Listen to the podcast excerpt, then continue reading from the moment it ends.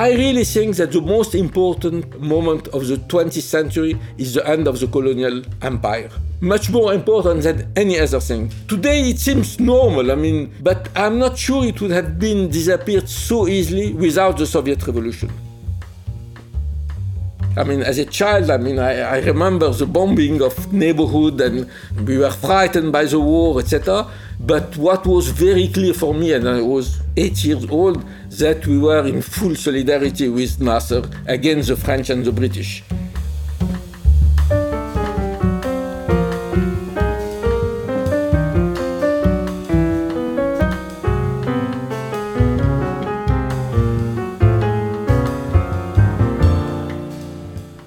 You're listening to Myself with Others, a podcast about the life of ideas on and off the page. I'm your host, Adam Schatz, and my guest today is the Paris based journalist Alain Gresh. Alain, who grew up in Cairo, is the director of Orient 21, an online journal of Middle East affairs, and the former editor of Le Monde Diplomatique. Alain, whom I've known for more than a decade, is not simply a journalist. He's a committed writer, an old fashioned man of the left, whose work grows out of a deep commitment to the principles of emancipation, self determination, and anti imperialism. In his fidelity to these ideals, he's carried on the work of the activist and underground militant Henri Curiel, an Egyptian Jewish leftist whom Alain discovered was his biological father only in his late 20s, a few years before Curiel was assassinated in his Paris apartment.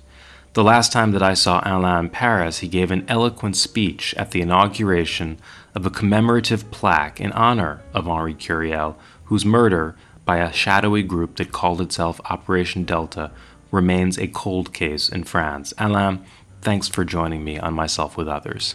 Thank you, Adam. Alain, you were born in 1948, a pivotal year in the history of the Middle East, the year of the founding of the State of Israel, the year of the first Arab Israeli War, the year of the Nakba, the dispossession of Palestinians from their land. At the time, you were in Cairo. Four years later, the Free Officers, led by Gamal Abdel Nasser, would come to power, in no small part thanks to the Arab defeat in Palestine. Tell me what it was like for you growing up in Cairo in those years. Of course, I was born in Egypt in 1948 at a moment where just before Egypt changed completely from a kind of cosmopolitan uh, country, or at least Cairo and Alexandria were cosmopolitan. It was given back, I think, to the Egyptian people. And I want to say one thing very important for me. I have no nostalgia. I read many books about people saying, oh, how it was lovely when Egypt in the 40s and all these communities, they were speaking French and two or three days ago, I, I noticed a tweet by an Egyptian girl saying, Oh, here is a photo of Umm Kulthum attending a football game in 1948. Look at the elegance of the crowds. The crowd was a bunch of pasha and rich people. And I feel many times when people speak about their nostalgia about the old Egypt, they don't imagine that the old Egypt was zero zero 0.1% of the population. And on this, I was really uh, very clear from my child that I was a privilege. It was nice to live. I was going in private club and I have a nunu and I was going to the French lycée, etc., etc. Was the French lycée that you went to the school for French-speaking Jews, the Alliance Israélite? No, no. It was a, French public uh, lycée of Bab el-Louq. Uh, till 1956, it was the French government who ran it after it was nationalized. But it was a privilege. But perhaps with the difference with other people who grew up at the same age, I was very clear that I was a privilege. Alain, I take your point that the memory or the invention of memory about cosmopolitan Cairo in the 1940s before the overthrow of the monarchy is coded in a nostalgia that's actually very distorting of mm, Egyptian mm. history and of the vast inequality and misery suffered by the masses of Egyptians. Uh, but could you talk a bit more about what your life was like uh, as a child? Uh, which community did you belong to? First, I had a, an Egyptian passport contrary to many people, many Jews uh, which have Italian, etc. My passport was Egyptian. So my father, who brought me up, I mean, who's not my biological father, but who is in some way my father, was a, a Coptic Catholic. it's very strange. I mean, there were very few Catholics. I mean, the Coptic are Orthodox. And he was a minority in the minority. And one of the jokes coming in our family, I never checked it, if it was true, that we were made Catholic by a decree from the Khedive, who wanted diplomatic relation with the Vatican. There were not enough Catholics, so the family, Gress, were made Catholic, which, which says something about what is identity. So, my father was Coptic Catholic, my mother was Jew. She was born in Switzerland from parents who were my grandmother was from St. Petersburg and my grandfather was from Lithuania, Vilnius. And she came in Egypt at the age of 10 when my, my grandfather died when my mother was born from the uh, Spanish fluenza in 1918. Her stepfather and my grandmother came to Egypt in 1928. Also, it's amusing that the stepfather of my mother was a committed Zionist. He wanted to go to Palestine, but he was a pharmacist. He didn't find a pharmacy, and somebody told him there is a pharmacy in Cairo, and he came in Cairo. So it was a very mixed milieu, and even if we had, through my Catholic father, an Egyptian passport, the language we spoke French. And all the people I knew, their main language was French. In this sense, I have an ambiguous feeling not towards Egypt, but toward my Egyptian identity. I never felt myself as an Egyptian. When you don't speak the language as a mother tongue and you are considered in, in Egypt, you say Khawaga. Khawaga, foreigner. So very early on, you felt some sense of separation from other Egyptians, which I think was also the case with the uh, journalist and diplomat Eric Rouleau, an Egyptian Jew who also uh, grew up in Cairo a bit earlier than you. Yes, it was the case. But the difference with a part of the foreigners that at the same time, and this is linked with the period I grew up, I felt much solidarity with the Egyptian people. And as you said, I, uh, my political memory is 1956, Suez affair, and nationalization of the Suez Canal, the attack. I mean, as a child, I mean, I, I remember the bombing of neighborhood and we were frightened by the war, etc. But what was very clear for me, and I was eight years old, that we were in full solidarity with Nasser against the French and the British. It's really interesting to me, Alain, that 1956 becomes the crucible of your political consciousness when you're eight years old. This is, of course, the uh, Suez War, as it's known in France and Britain and Israel.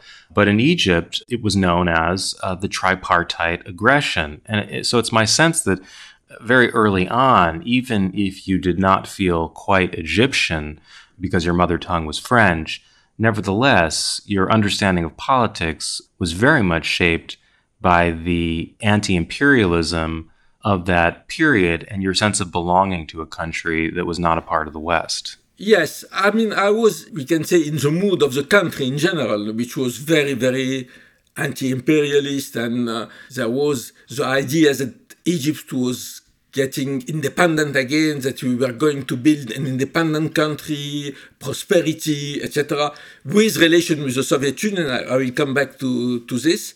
So there was really something of a general mood. But of course, I mean, other young people like me were not at all with Nasser. And I think an important part of my political uh, understanding was my mother she grew up in Egypt and she has very difficult relation with her stepfather. And as soon as she was, uh, I think, 18, she flew from her house in Cairo, and she. I don't know in which circumstances she began to know the Jewish communist Henri and his wife and many people, and she was very involved in this. And I want to say something about when you read about the communist movement in this period, you read about the history of men. Henri Curiel, Hillel Schwartz. I mean, they were debating ideology, etc. But there were, of course, many women who were involved in the movement. The women were involved, but they are not known because they were doing the everyday work. So my mother was very committed to communism in some way, but in some way not in an ideological sense. It was much more concrete, and she was feeling what injustice was, and she felt sympathy with, for the Egyptian people, even if she didn't speak Arabic. She learned Arabic in Egypt. So I think she brought us with this progressive idea. The fact that she was from Russian origin, she was speaking Russian, and this was also important for her.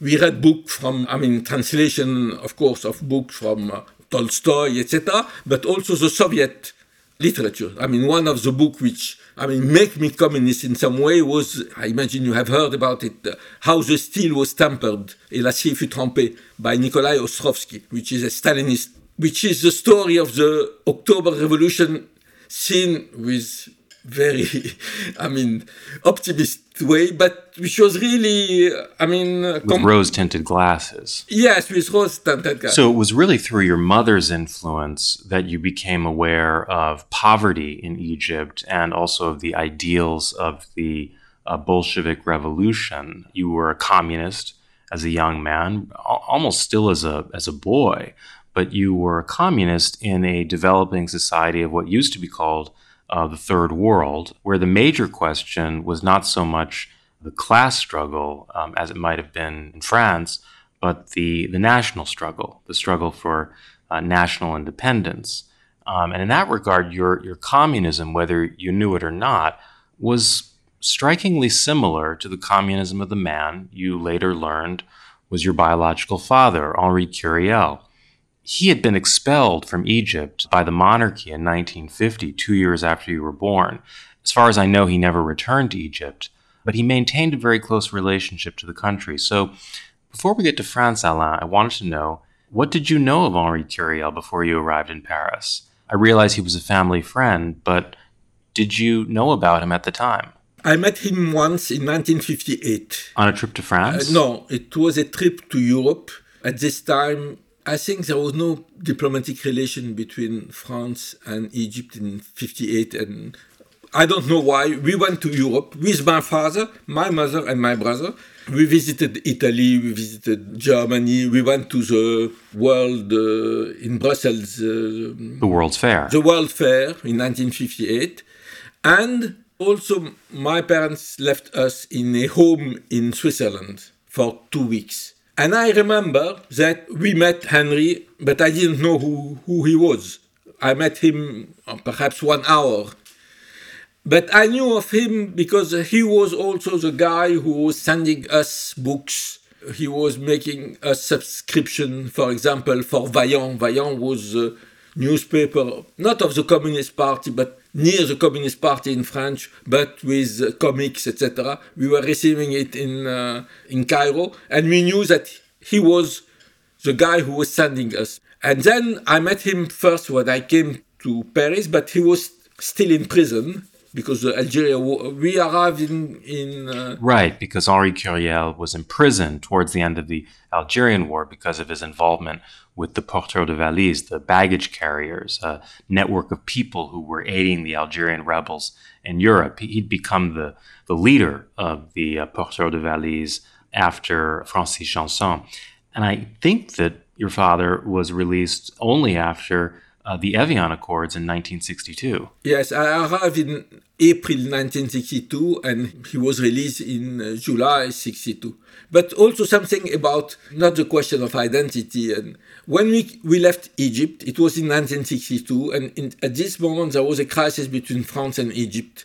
There was a kind of spy net, and there was no diplomatic relation. So we were not able to come to France because we had a, a, an Egyptian passport. So my father, who was a very famous bridge player and who has very good relation with Lebanon, went to Lebanon and he brought a Lebanese passport. So we entered France with a Lebanese passport.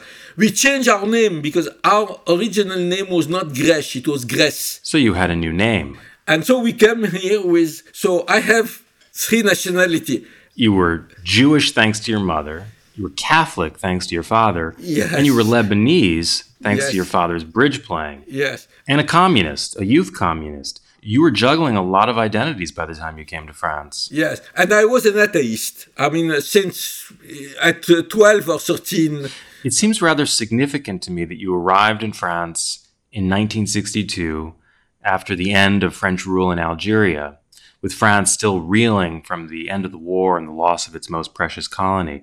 Do you have memories of the end of the Algerian war and the mood in the country when you arrived? look, for two years, my, we, we left Egypt, but my mother wasn't able for six months to leave Egypt. The authority refused her an exit visa. It was very little complicated. So we were sent to a pensionnat, a, a, a lycée in France, but we were sleeping there. You were in a boarding school. Yes, in a boarding school. And I was there for two years. During this period, it was the period when the Pieds Noirs, I mean, the French who were expelled or left Algeria, and when they were quote unquote repatriated to France, a Yeah. country that most of them didn't even know. And so many of my friends were from Algeria and French. All of them were ex- not extreme right, you can't say this, but were with the Organisation Armée Secrète, l'OAS, which was uh, people fighting against the independence of Algeria. Right. But in some way, it's very strange. It was with them which I made some friendship. Because, I mean, for me, France was really a shock from the Egyptian society, which was in some way open. People were going from one house to another. We were going to France without much formality. I discovered a, a society I wasn't able really to understand before sometimes. And the people who has the same view of me on a social uh, view was the people from Pieds Noirs, from Algeria. From Algeria, right? So whatever your political differences were on French rule in Algeria and the question of colonialism, they came from a similar milieu in a way. Yeah, yes, yes.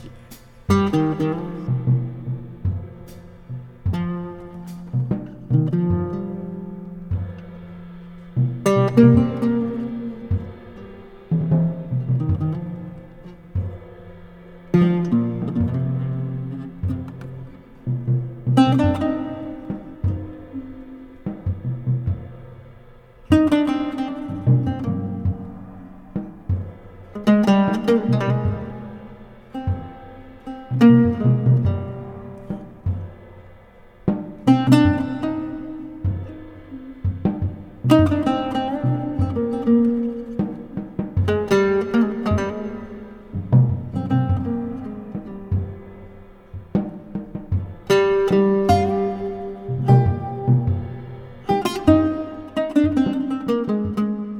seems odd to discuss your work in relation to that of your biological father's, since you didn't grow up knowing him, and he never acknowledged paternity, so far as I know. But at the same time, the link seems unavoidable, because your father, Henri Curiel, was this remarkable figure in the history of the post war left. He was a founder of the Egyptian and Sudanese Communist parties, a supporter of the 1952 revolution in Egypt although of course he was exiled from the country. Then he becomes this key player in these networks that aid the Algerian rebels, the FLN against French rule. And then after that, he creates his own organization, Solidarity, which helped anti colonial, anti imperialist, and leftist movements in South Africa, Portugal, Chile, and other countries. He's murdered in 1978, probably by French intelligence, maybe with the help of South Africans. You weren't raised by him, and as you've said, you only knew him vaguely growing up as a kind of family friend, but you resemble him physically. And in your work as a communist activist and then later as a left wing journalist, you've been very much your father's son, writing on Palestine, on Egypt, on the oppressed in the global south. So I'd love to know what kind of relationship did you develop with Henri Curiel once you got to France? And how was it that you became aware that he, in fact, was your father? Since at least I was 14 years old, I began to see him regularly and more and more. And he was, a, for me, a kind of ideal father. I considered him as an ideal father because he was all what I dreamed of. And he played an important role in my political formations. both sides of my political formation. One as a communist Stalinist, to be very frank, and uh, I assume it, I, I was this, but also open to the third world. And when I entered the Communist Party in France, which was a, a big, uh, at this moment, an important party, etc., I was very happy. But the most I, I, became old in France, in the Communist Party, and then after also in the left, etc., I felt more and more that my experience in Egypt was something which made me special if we compare it to my friends. We were all communists, but we didn't see the world in the same way, even if we were, I mean, young and we were sta- very Stalinist. I mean, because uh, you're from a country that had been colonized. No, no, of course, of course. I mean, I, I can understand, but more I uh, became old, I felt it strongly, more strongly, that there was a difference between me and even my best friend who were struggling with me in the Communist Student League, the Communist Party, etc., etc. And uh, this, of course, is at the same time the result of my childhood in Egypt and the result of Henri, who was, as you know, a, a real Stalinist in the way he saw the world. And in some way, he was so open to the third world. He was wanting to understand what was happening, ready to, to help movement which had nothing to do with communism, etc., etc. Alain, I think it's important for us to underline here what really distinguished your father in the communist movement of that period, which was his insistence on the centrality of the national or colonial question. He was someone who believed that the Egyptian Communist Party, which had been founded mostly by uh, Jews, had to be Arabized. He uh, was someone who believed that nationalism was the burning question in a colonial context prior to the class struggle. And in that sense, strangely enough, he was at one and the same time a total mm. Stalinist and a kind of dissident within the party. And as you know, he was rejected by the French Communist Party mainly because in 1952 he was in France when Nasser took power and he was in favor of supporting Nasser. And this was considered anathema by the French Communist Party. And even they made some very nasty attack personally against him, which has consequence because in 1952, when this attack were made, he was still an important leader of in exile of the Egyptian Communist Party. But when the French Communist Party, which was a grand party, a great party, took position against him, his friends expelled him. I mean, put him in a, a corner. And it was very difficult for him. There was also his involvement in the Algerian struggle. This was after, yes, yes. Uh, that was after. Yeah. But it's another example of how he broke away from the mainstream communist movement to support nationalists. Yes. So yes. you became very close to him, and he became a mentor figure to you. Yeah, I mean, we had political discussion. I think also my interest for Lenin, which was much stronger than Marx, came from him. I, am not saying that I have read the 45 books of Lenin work, but quite a lot of it. And till now, I mean, I really think that the Bolshevik Revolution, and mainly due to uh, Lenin, were able to understand the struggle of the third world. You mentioned uh, event we made in Paris when there was this commemorative plaque about the place where he was uh, killed. And I made his, this speech saying that I really think that the most important moment of the 20th century is the end of the colonial empire. Much more important than any other thing. Today it seems normal, I mean, but I'm not sure it would have been disappeared so easily without the Soviet Revolution and without the fact that for Lenin, the question of colonialism was a central question. Right, which I think is a very third world perspective on the impact of Marxism in the modern world in the 20th century. But Alain, I remember you once telling me that you'd been at a conference, I think it was in Prague, sometime in the mid 70s.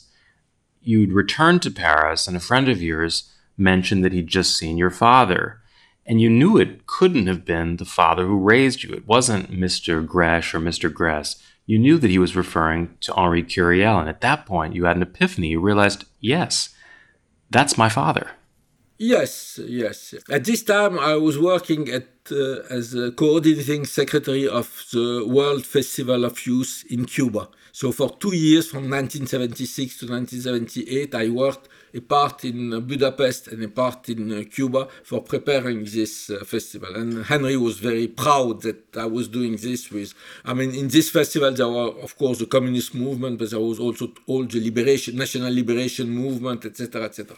When I was coming to Paris, I was living in the house of some friends, and Henri came to see me, and I was not here. And as you said, uh, my friend told me, Your father came. And my father, Mr. Gresh, couldn't know that I was even in Paris. I think I knew it from a long time. You had some sense of it. Yeah, yeah, something. And as you know, it was an open secret. I, I think I was the only one who didn't know it. because as you say, the physical resemblance was, I mean, uh, really striking. But unfortunately, I, I met him, but as I said, I was living in, in Budapest and in uh, Cuba. And I think between the moment I had the information and the moment he was killed, I saw him three times.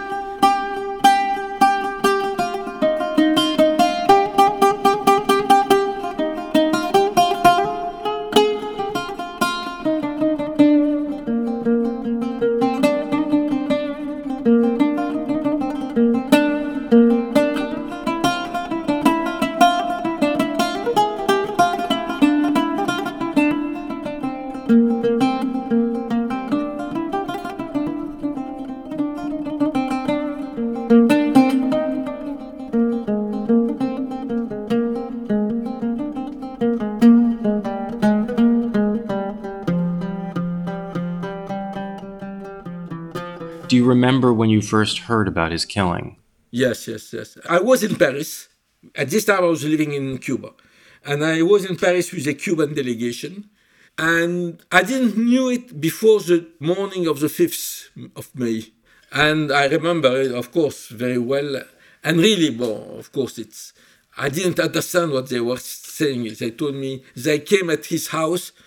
And I said, they came at his house. Who is, who came and what, what are you talking about? And then after, of course, I knew it, and it was a difficult moment in some way, in many ways, of course, but the fact that I wasn't able to develop uh, a different kind of relation with him after my the fact that I knew that he was your father. Knew that he was your father. So this was. Uh, that must have been quite difficult. Yeah. Now, Henri Curiel, uh, towards the end of his life, was deeply involved in organizing talks between left leaning Israelis and members of Fatah, the uh, most powerful faction in the Palestine Liberation Organization, the PLO. Your father was somewhat aloof, in fact, critical of the more radical currents uh, in the PLO, groups that had been uh, organizing these uh, spectacular attacks and hijackings and so forth at the same time, you were working on a dissertation about the PLO, and if I'm not mistaken, you were in contact with members of the more radical currents in the Palestinian movement, the Palestinian left, the Palestinian uh, revolution, not the kind of people your dad was talking to. Am I right about that? It was my PhD. I made a PhD which was uh, published in English as a book, PLO The Struggle Within about the idea of the Palestinian state among the Palestinians. For this dissertation, I met uh, the people from Fatah, I met uh, people from Popular Front, from Democratic Front, uh, from the Communist Party, etc., uh, etc. I was following, I mean, what Henri was doing, but I, I, was not following in the detail, especially the fact that in 76, 78, when this conversation was important.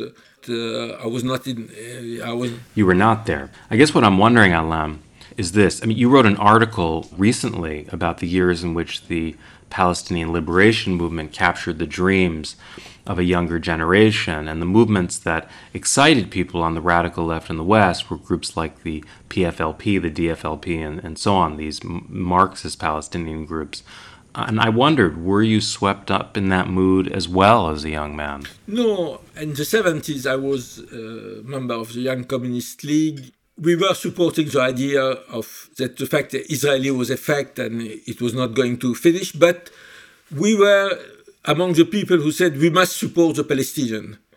And I remember September, Black September, we were very uh, involved. In the beginning, the Communist Party was very reticent to this old gauchist I mean, ultra left, uh, because it was also after 1968 and the difficult relation between the French Communist Party and the ultra left.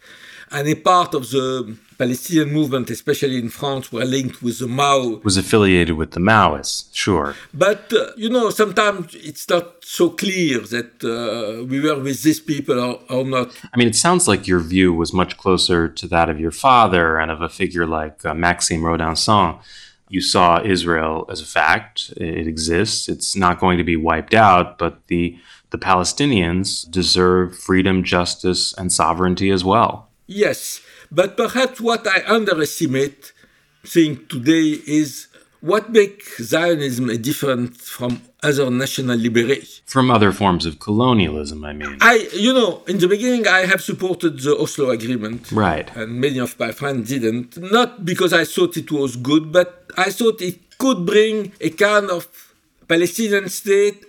After a Palestinian state with Israel, perhaps the things in the region will change, not only between Israel and Palestine, but in the Arab world, and create new conditions to something else. So in this period, I was really realistic. Today, in some way, I am realistic. I don't think there is any possibility of a Palestinian state today. But I am not asking, and I, I don't agree with people who say we must dissolve the Palestinian Authority, or I think this also something Henri taught me. It's the responsibility of the Palestinian. We are in support of them, and we are not here to tell them you have to do. To tell them what to do. What to do. So today, I really think that there is no solution for the next generation. And the only struggle worth it is the struggle for equality between the people who live on the, on the land of Palestine. Regardless of whether they're Palestinians in the occupied territories or Palestinian citizens of Israel or Palestinian residents of East Jerusalem. It's about rights and equality. Yeah, and uh, Jews. And Jews, of course. I mean, it's also, and this is perhaps a difference I can have with some people who support the one state solution. I don't think any solution is possible without a break in the Israeli society, without a part of the Israeli society taking part in this struggle. When I was asked about the errors of the PLO, I think the main error of the PLO, even if they opened discussion with uh, Sartawi, with uh, some Zionists, etc., was not to understand that the solution was not in Washington. It was in Israel. Arafat thought that, like many Arabs, they think that the American decide everything. What was Sadat's remark that America holds 97% of the cards? Yeah, yes, which was stupid. I, mean, I really think that the only moment where there was an opening was at the moment where there was a real division inside the Israeli society. I really believe this that we will not change the situation if something doesn't happen in the Israeli society. It's much more difficult today than it was 20 years ago, but I'm convinced for political reason, but also I say for moral reason. For moral reason. Even if they are, I mean, the the son and daughter of people of colonizer. I mean, most of the people have been brought up in Israel. What to do with them? And Alain, I think this is a viewpoint that you share, uh, broadly speaking, with some of the writers in France I've admired most over the years. Um, I'm thinking particularly of French Jewish writers uh, like uh, Maxime Rodinson and uh, uh, Pierre Vidal-Naquet, who whose parents were uh, killed in the camps, a campaigner uh, against torture in Algeria and later a very eloquent opponent of Israeli expansionism. These men were very outspoken in their criticisms of Israel, dedicated to a just coexistence between Israeli Jews and Palestinian Arabs. The Trotskyist Daniel Bensaïd uh, was another important figure. And I confess that I was, in my youth, rather envious of the French scene and of the French Jewish intellectual scene. Uh, we had Noam Chomsky, we had I.F. Stone, but France seemed to have a much more expansive uh, intellectual community of dissidents when it came to Israel. But since then, it seems to me things have really changed and even shifted. After the Second Intifada broke out in France, the space for conversation about Israel Palestine has shrunk considerably in, in France, even as it has in recent years expanded uh, in America the French Jewish scene has been increasingly dominated by conservative and far right currents of thought, people like Alain Finkielkraut and Eric Zemmour. Mm. What, what do you think has happened in France? What happened is not only on the Jewish scene or among Jewish intellectuals. It happened not just after the Second Intifada. During the Second Intifada, there was a very important solidarity movement with the Palestinians, even people condemning the, the attack of Hamas against civilians, etc. But it began to change little by little, and my interpretation, and again, it's not only among the Jews, it's among the French population, is that the paradigm of understanding the Palestinian conflict has changed after the in the 70s and especially in the 80s after Beirut siege in 82 and the first intifada people understood that it was a a struggle of people under occupation. It was very clear. Right. So in the 70s, it was seen through the prism of anti imperialism. Uh, in the 80s, through uh, the prism of human rights and to today more and more through religion, no? No, no. It was not only human rights in the 80s. It was the, the fact that a people under occupation and they have a right to a state. And this was the position of the French government, etc. Little by little, it has changed through the paradigm of the struggle against terror. And the fact that we are not seeing anymore Israel Palestine as a conflict between occupied and occupier, but through the glass of war on terror. And in the war of ter- against terror, our ally is Israel and our enemy is Hamas. And the way, for example, I have been I have been uh, watching the information today about uh, what's happening in in Sheikh Jarrah and the Al Aqsa Mosque. It's clear that all the people from Israel are using Hamas I mean, they are using Hamas to say it's terror organization. We are fighting against terror.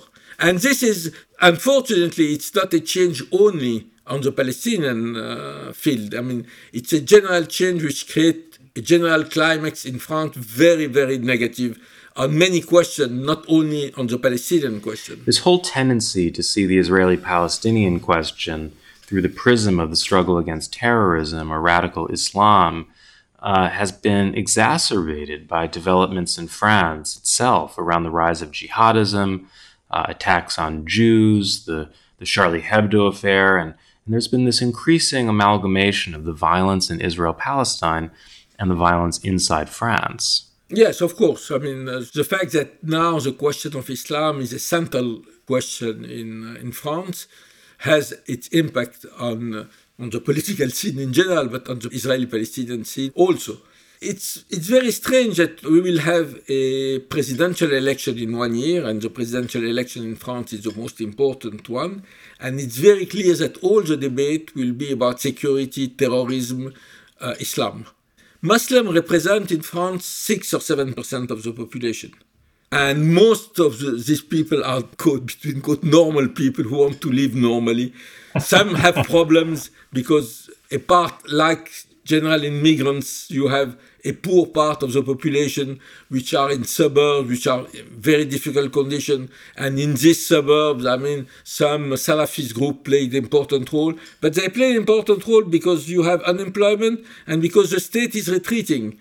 And when I say the state is retreating, it's not it is retreating because there is no police in these uh, places, but because there is no work, the shops are closing, the postal service are closing, etc., etc. So we are denouncing separatism now. It's uh, the separatism, uh, the so-called Islamic separatism that Macron has denounced. When I hear people saying there is a plot or there is a grand projet by the Muslim, when I have been working with many uh, Muslim associations, really they are not able to make a very big plot to control France. I mean, it's so stupid. I mean, they are divided, which is normal. I mean, I mean, the French Muslims, they are Algerian, Tunisian uh, people from uh, Africa, from Asia, from to think that there is a project to control France is is so stupid. So they have now this idea of grand remplacement,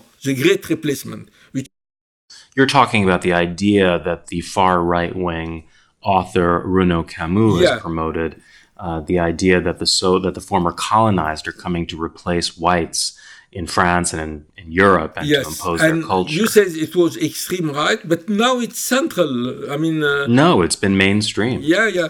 One journalist said that uh, Macron himself is using, not publicly, but the idea that there is a grand remplacement. Yeah. So, well, Alain, what's you know, I've been traveling to France since I was very young, and I and have strong ties to the country. You and I have met there on a number of occasions, and and what strikes me today is that so much of the conversation about France within the French establishment is civilizational in character. There's this notion that France is under threat from some terrifying force from outside, whether it's Muslims or an invasion of American ideas, critical race theory, intersectionality, whether it's the Islamic State.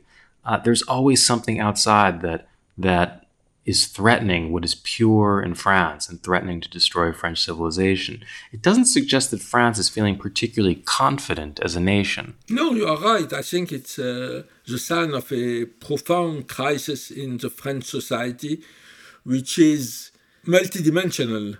The fact that the left has disappeared as a project. We have some left political party, but which are uh, which are not very influential. Today, the polls show that the left parties together will not get more than 25% of the votes, which means that you have a victory of the right wing for many reasons. I think one of the main responsibility is on the Socialist Party, which has for 20 years, like the other Socialist Party, implement a neoliberal policy which make people desperate. I mean, they cannot trust, of course, the right wing, they cannot trust the Socialist Party, and the presidency of François Hollande, who was president for the just before uh, Macron for five years, was a catastrophe uh, on this uh, on this side, and also the fact that the question now of Islam, especially, and identity has really divided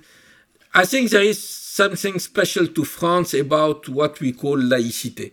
For a long time, laïcité, which means separation of the churches, different churches and the state, which is a law in 1905, was the general rule, there was no, no problem. But it was also the flag of the left.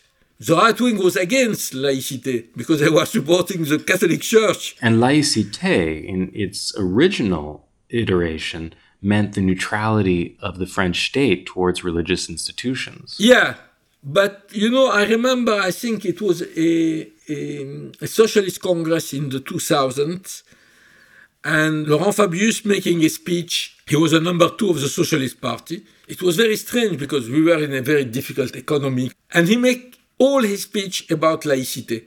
And I understood that this party, who is not able anymore to have a social program, who is not able to confront even capitalism, unemployment, etc., it's a good flag because also for a part of its constituency, etc., it's very important. And so it has been used, used, and now you have all the right wing, including Marine Le Pen, who was against laicité. Now it is their main saying we are defending laicité. But in fact, laicité, which has nothing to do with the law of 1905. I mean, they are really changing the law. Not everyone really knows what laïcité means, what secularism means in the French context. Can you explain what laïcité is for the French? To understand it, we must be, go back to history. At the end of the 19th, beginning of the 20th, the Catholic Church was a very important institution which was hostile to democracy, hostile to the Republic, and which has many rights. And the idea of uh, laicity was to separate the Catholic Church and the other churches, I mean, Jews, uh, Protestants, etc., from the state. But it was done in the liberal way, meaning each one has its own activities and we must not interfere with the activity of others. But we must understand that it is also linked with to the memory of this fight it's very strong memory. For, for a very long time, the political history of France has been organized around this question for or against laicity. I mean, the right was against and the left was for. So it was a part of the identity of the French left. But also in the 60s, I mean, it was out of the debate. The only question on which there was debate was the schools In 1905, some people have the idea of creating a national school system. And finally, we didn't do that. There is a private sector and public sector. At one moment, it was ideological. Now it's social. I mean, when you, you have money, you send your, your children to Catholic or uh, Jewish school because they are better and they are more funded, etc., etc. So this was the only question of laicity in the 60s, 70s, 80s when the left came to power and tried to create again, to nationalize the school system. There were the biggest demonstration in France for and against. But otherwise, there was no discussion about laïcité. It was not a question. It became a question when the Muslim question was on the table. Well, they're changing the meaning of laïcité. Yeah, of course. You wrote a very powerful piece recently where you argued that uh, laïcité had historically been a battle waged on two fronts. There was the battle waged against the Catholic Church, which was a powerful, arrogant, uh, and anti republican force that had no intention of giving up any of its prerogatives. But then there was a conflict within the Republican camp itself, because there were those who saw secularism as a weapon with which to destroy not clericalism, but religion. And you quote in that article uh, a letter that Jules Ferry wrote to teachers in 1882 that if a state school teacher should forget himself enough to impose hostile teachings in a school offending anybody's religious beliefs, he should be punished as severely and swiftly as though he had committed the other misdeeds of beating his pupils and giving himself over to culpable abuse against them. Now, that's quite different from how secularism or laïcité is understood today. And also, it's very important when we come back to history, the main architect of the law of 1905 were the Socialist Party, Jean Jaurès and Aristide Briand. And the radical, who was bourgeois party, were against, they were much more radical in some way against. And Jaurès explained why. And he said why we must solve the religious question because we must now tackle the social question. And every time the left, I mean the les républicains, I mean the defenders of the republic, right? Yes, are getting together about this social law. The radicals say no, we must fight before the the Catholic Church. And Jaurès has a very nice formula. I'm not sure I will be able to translate. We must appease the religious question so we can put on the table the social question. I think it's exactly the same today. I mean, one of the reasons we are, I mean, all these forces wanted to speak about Islam because I don't want to speak about the social question. You know, the Senate in, in France, we have the Parliament and we have the Senate, which is in general much more conservative. Ten years ago, for a short period, there was a left majority. You know what was the first law that they tried to impose? Was to impose the ban of scarf for the women who were taking care of children in their own house. I mean, we have this, I mean, you put your son or your daughter, and there is nunu, what we call the nunu. So, the first thing they think about it is a law against the nunu. I mean, really, sometimes you, I mean, you don't know if you must laugh or cry, but it's really symptomatic of something, which is the fact that the left is not able anymore to have a, social uh, program. Now, a good portion of the French left has been converted to this definition of laïcité, and especially to the stigmatization of Islam to the point of approving things like a ban on headscarves in schools and public spaces. Uh, you've been very much uh, opposed to this current. Um, it's been it's it's taken up a good part of your your writing, um, and because of the crisis in France, you've been promoting a more complex, more nuanced, uh, more progressive understanding of Islam, of the people who practice it, or, or, or those who come from families that are, are Muslim but who, who don't themselves practice. These are not classically left wing issues. We're, we're not talking here about the worker struggle or even the national struggle that consumed your father in Egypt. We're talking about how to create the conditions of coexistence, harmony, and equality in a modern democratic republic.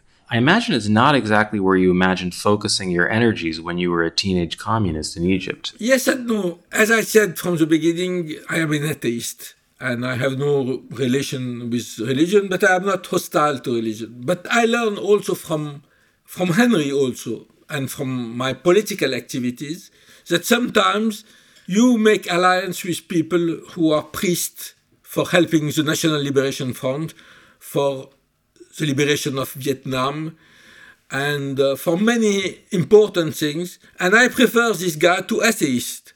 I mean, really, it's not a problem if you believe in God or no. And I will not try to convince anybody to believe or not to believe. But I'm very interested in what people are doing. So it's not the fact that they are or they are not Muslim, Catholic, or uh, Jew. It's what are you doing for uh, liberation, for Palestine, for equality, etc., etc. This was also, as you know, a, a, part of the experience of Henri. Henri, for the all his struggle for the liberation movement, big part of the people who helped him concretely were priests. Do you think that the hysterical reaction of the Macron government, in fact, of much of the French establishment, to the teaching of critical race theory or intersectionality, to what Macron has described as Islamo leftism in universities, do you think that hysterical reaction uh, has anything to do with the unmastered past uh, of the Algerian War. Do you think this hysteria around identity and difference is partly a carryover from that period? Yes, and from the colonial period. Even if things have changed, I mean, uh, Macron has recognized the crime of colonialism, etc., but it has not penetrated the French society, and we are ready to, to say, okay, it was 50 years ago, 200 years ago, etc., but now it's finished. I mean, a part of the population and the intellectual and the politician are not able to understand what are the, the of what we call the post-colonial uh, question. That it's not finished. It's living in our in our everyday life. I mean, it, uh, in the name of the street, in the way we treat uh, black people, in the way we treat Maghreban or foreigners, etc., etc. So I think we haven't you know, there have been many things about the question of reconciliation between France and Algeria. And there was this report about uh, the Stora report the Stora. you're referring to. But I think it's an error. I mean, the question of what happened in the Algerian war is a French question. We don't have to discuss it with the Algerian. We must recognize it not to please the Algerian, but for our own sake. And this we don't understand. That we must finish with this history to change our, our own society. The people who were in groups like Témoignage Chrétien and the progressive Catholics uh, were often precocious in their support of national liberation struggles. Are, are, there developments in France today that give you hope? Do you, do you see the emergence of new forces in intellectual life and activism? Uh, do you see any signs of a new conception of citizenship that opposes this very uniform and homogeneous and repressive cult around laïcité and republicanism in France today? Look, fundamentally, I am an optimist. Sometimes it's not linked with the concrete situation, but in general, I'm not discouraged. I think we are trying to do our best, and it doesn't prevent me to work, to be engaged, to want to change things. And I am, I have some confidence in the young generation. I mean, I'm not speaking of all the fight against climate change, etc., otherwise kind of mobilization. But even on this question of laicité, there was recently a, a poll made among young people in the schools, people between uh, 13 and 18 years old. And it was really a shock to many people because the majority of these young people say, we don't want blasphemer. We don't want people to insult religion. We accept it. We don't have problem with scarf and I think the fact that a part of this young generation, the Muslim people, are a more important portion of this part of the population because there are many young Muslims. I think it gave me some uh, some optimism about the future. Before we close, Alain, I wanted to ask you about uh, where things stand with respect to your father's case. It's it's difficult one of the positive things is 40 years after his assassination, we have been able to maintain the judicial file open. I mean, it's not closed. And so we are trying uh, with uh, lawyers, etc., to continue. when he was killed, Solidarité, which was his movement of support, uh, the national liberation movement, was not in a crisis, but they didn't have any much more activity because liberation was finished. The only point where they were very active, and I think with a real impact, was South Africa. So this can be one of, the, especially when you know that at this time, I mean, Giscard d'Estaing and the French government has a very, very strong relation with South Africa. And there was this idea that South Africa was a, a central point of the fight against communism. At this time, I think there was really a relation between uh, secret French secret service and the South Africans. The South African. There is also another um, dimension, which was the question of Algeria. At this time, the relation between France and Algeria with Giscard d'Estaing were very bad, and there were many assassinations of Algerians in France. So you are not obliged to have only one uh, group, but the question is not more or less we know who pulled the trigger, who who shot. I mean, the people were mercenaries, and more or less we know who they are. The problem who decided at one moment there must have been a, a decision, and I think my feeling is that Valéry Giscard d'Estaing was one of the deciders of the killing.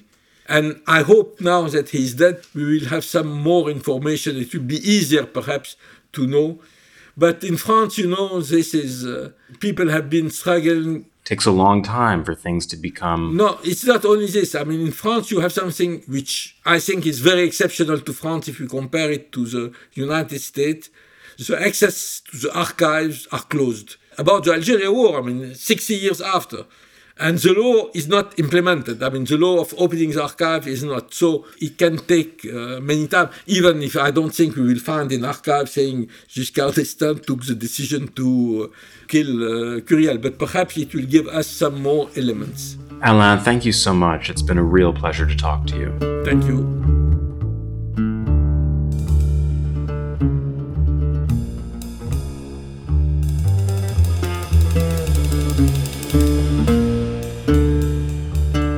You've been listening to Alain Gresh on Myself with Others, a podcast by Adam Shatz. Myself with Others is produced by Richard Sears. Thank you to ECM Records and Anouar Brahem for lending music to this episode. The theme for Myself with Others is composed and performed by Richard Sears. Thank you for listening and please subscribe.